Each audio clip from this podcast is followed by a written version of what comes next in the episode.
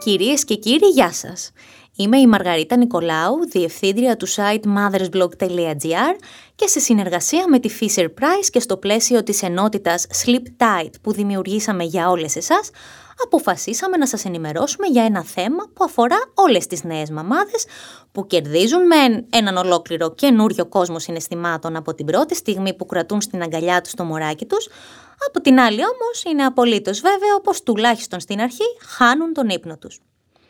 Σύμφωνα με έρευνα που διεξήγαγε η Mark Collins για λογαριασμό της Fisher Price με αφορμή την Παγκόσμια ημέρα της μητέρας, οι Ελληνίδες μαμάδες έχουν μόνο 51 λεπτά την ημέρα για τον εαυτό τους, ενώ το 82% ισχυρίζεται ότι η ανατροφή των παιδιών κατά τη διάρκεια της πανδημίας τις κάνει να αισθάνονται πιο εξαντλημένες.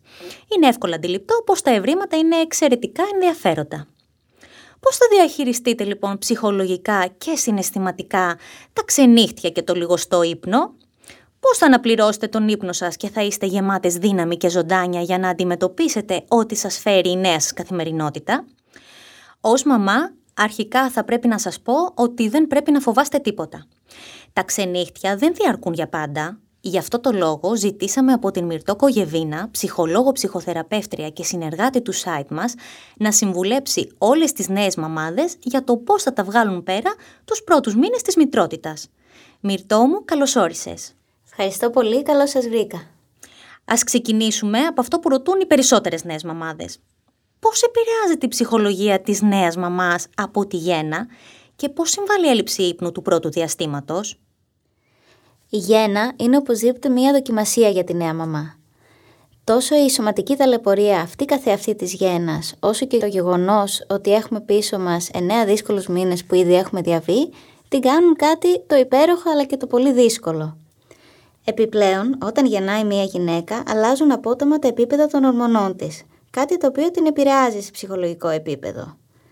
Αυτό, μαζί με το άγχος, το οποίο είναι απολύτως φυσιολογικό σχετικά με την ανατροφή του νέου του πλάσματος που έχουμε πλέον στα χέρια μας, εντείνει ακόμα περισσότερο την κατάσταση. Από όλο αυτό προκύπτει συνήθως μια συναισθηματική δυσφορία, η οποία μπορεί να είναι είτε ήπια, η λεγόμενη επιλόχιο θλίψη, ή και πιο έντονη, οπότε και μιλάμε για επιλόχιο κατάθλιψη. Με την επιστροφή από το μεευτήριο στο σπίτι έρχεται συνήθως και μια αρχική περίοδος έντονης αϊπνίας. Η έλλειψη ύπνου μας επηρεάζει στο σωματικό και ψυχολογικό επίπεδο, ρίχνει κατακόρυφα τη διάθεση και τις ψυχικές αντοχές και κάνει μια νέα μαμά να νιώθει ότι δυνατή να τα βγάλει πέρα. Πιστεύεις ότι η οικογένεια, ο μπαμπάς και τυχόν παππούδες επηρεάζουν τη μητέρα αυτή την περίοδο; Πώς μπορούν να τη βοηθήσουν να ανταπεξέλθει με τον καλύτερο τρόπο; Ε, η οικογένεια σίγουρα επηρεάζει τη γυναίκα εκείνη την περίοδο και μπορεί να την βοηθήσει πάρα πολύ ή να την επηρεάσει και πολύ αρνητικά, ανάλογα με τη στάση της. Γενικά, αυτή την περίοδο όλη η οικογένεια μπορεί να βοηθήσει και η καλύτερη βοήθεια είναι η πρακτική βοήθεια. Δηλαδή ένα ταψί φαγητό, βοήθεια στο συγύρισμα, κράτημα του μωρού να μπορέσει η μαμά να κάνει ένα μπάνιο με την ησυχία της και ούτω καθεξής. Όσον αφορά τον μπαμπά, ο οποίος συνήθως θα είναι πιο πολύ στο σπίτι, εκείνος μπορεί να συμβάλλει είτε ενεργά στην αντροφή του παιδιού, καθώς είναι λάθος να λέμε ότι πέφτουν όλα στη μαμά, είτε αν αυτό δεν είναι για κάποιο λόγο εφικτό, μπορεί να κάνει τα γύρω-γύρω που λέω εγώ, να φροντίζει για το συγύρισμα, τις δουλειές, τους λογαριασμούς, να υπάρχει φαγητό, ώστε να μπορεί η μαμά πιο ήρεμα να ασχοληθεί με το παιδί.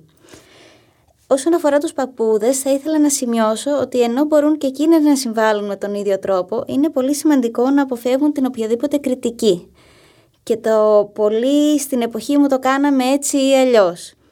Αυτό είναι κάτι το οποίο δεν βοηθάει την νέα μαμά και αντίθετα απλά εντείνει το άγχος το οποίο ήδη νιώθει. Θα συμφωνήσω απόλυτα μαζί σου σε αυτό που λες. Θα πάμε όμως λίγο στα σημερινά δεδομένα. Πώς πιστεύεις ότι έχει επηρεάσει ο ένας χρόνος πανδημίας στις σημερινές μαμάδες μικρών παιδιών, ποια είναι η καθημερινότητά τους και πώς αντιμετωπίζονται από τον περίγυρο; Αυτός ο τελευταίος χρόνος έχει φέρει τα πάνω κάτω στη ζωή όλων μας. Οι μαμάδες όμως, και ιδιαίτερα εκείνες με μικρά παιδιά, έχουν να φέρουν σε πέρας ένα από τα πιο δύσκολα έργα. Καλούνται σε μια κατάσταση ήδη ακραία να παίξουν το ρόλο της δασκάλας, του διασκεδαστή, του εμψυχωτή, ενίοτε και του θηροδιαμαστή. Σε συνθήκες όπου μία μαμά εργάζεται από το σπίτι και συγχρόνως έχει τα παιδιά συνεχώς στο σπίτι, μπορούμε εύκολα να φανταστούμε ότι μπορεί να περνούν ολόκληρες ημέρες χωρίς να έχει στην κυριολεξία ούτε ένα λεπτό για τον εαυτό της. Επιπλέον, ως κοινωνία, συχνά περιμένουμε από τις μαμάδες να είναι υπεράνθρωποι και να τα κάνουν όλα τέλεια για την οικογένειά τους, παραμερίζοντας τα δικά τους θέλω. Αυτό σίγουρα δεν είναι δίκαιο. Μία μαμά δεν πάβει να είναι και άνθρωπος, με ανάγκες, και αυτές οι ανάγκες καλό είναι να καλύπτονται στο βαθμό που αυτό είναι εφικτό.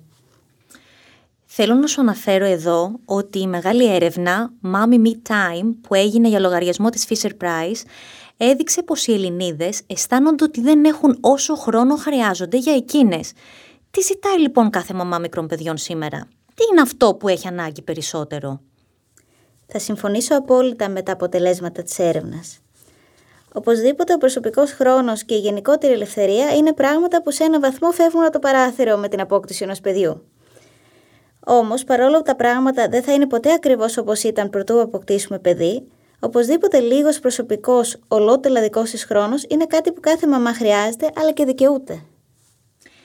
Εδώ να συμπληρώσω ότι σύμφωνα με την έρευνα της Fisher Price, επιπλέον το 34% δηλώνει ότι κοιμάται λιγότερο κάθε βράδυ ως αποτέλεσμα της πρόσθετης πίεσης που έχει επιφέρει η παγκόσμια πανδημία, με το μέσο όρο απώλειας ύπνου να κυμαίνεται στις 2 ώρες και 46 λεπτά αναδιανυκτέρευση.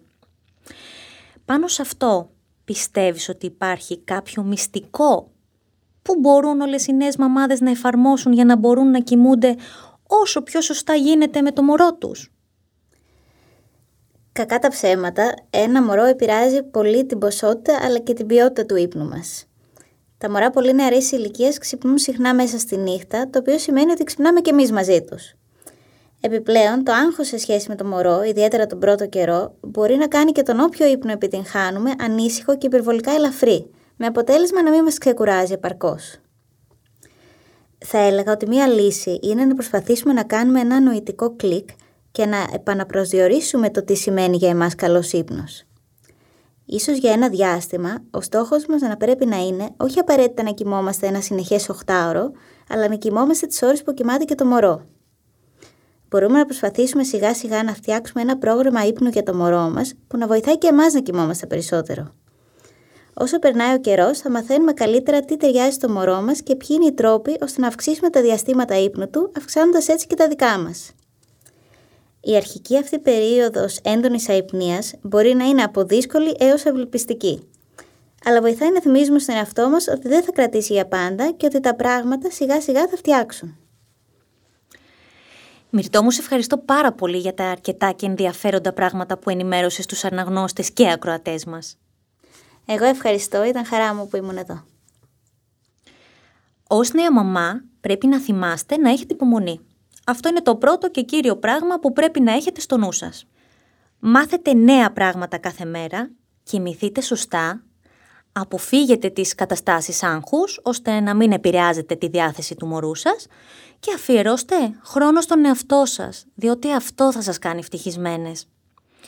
Το 73% των μαμάδων, όπως προκύπτει από την έρευνα της Fisher Price, συμφωνούν ότι το μεγαλύτερο δώρο που θα μπορούσαν να λάβουν για την Παγκόσμια ημέρα της μητέρας φέτος θα ήταν η ξεκούραση και η χαλάρωση.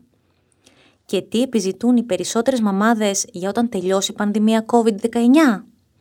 Το 44% ονειρεύεται μια βραδιά με φίλους και το 37% σε αυτό ανήκω κι εγώ θέλει να κάνει μία μέρα σπα και ένα άλλο 37% ονειρεύεται να πάει στο κινηματογράφο με τους φίλους ή τον σύντροφό τους.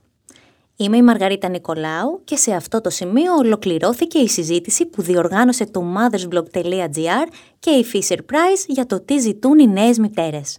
Εσείς μπορείτε να διαβάσετε ακόμη περισσότερα ενδιαφέροντα άρθρα αλλά και περισσότερα ευρήματα σχετικά με την εν λόγω έρευνα στην ενότητα Sleep Tight Mom by Fisher Price που θα βρείτε στο mothersblog.gr. Σας ευχαριστούμε πολύ που ήσασταν μαζί μας.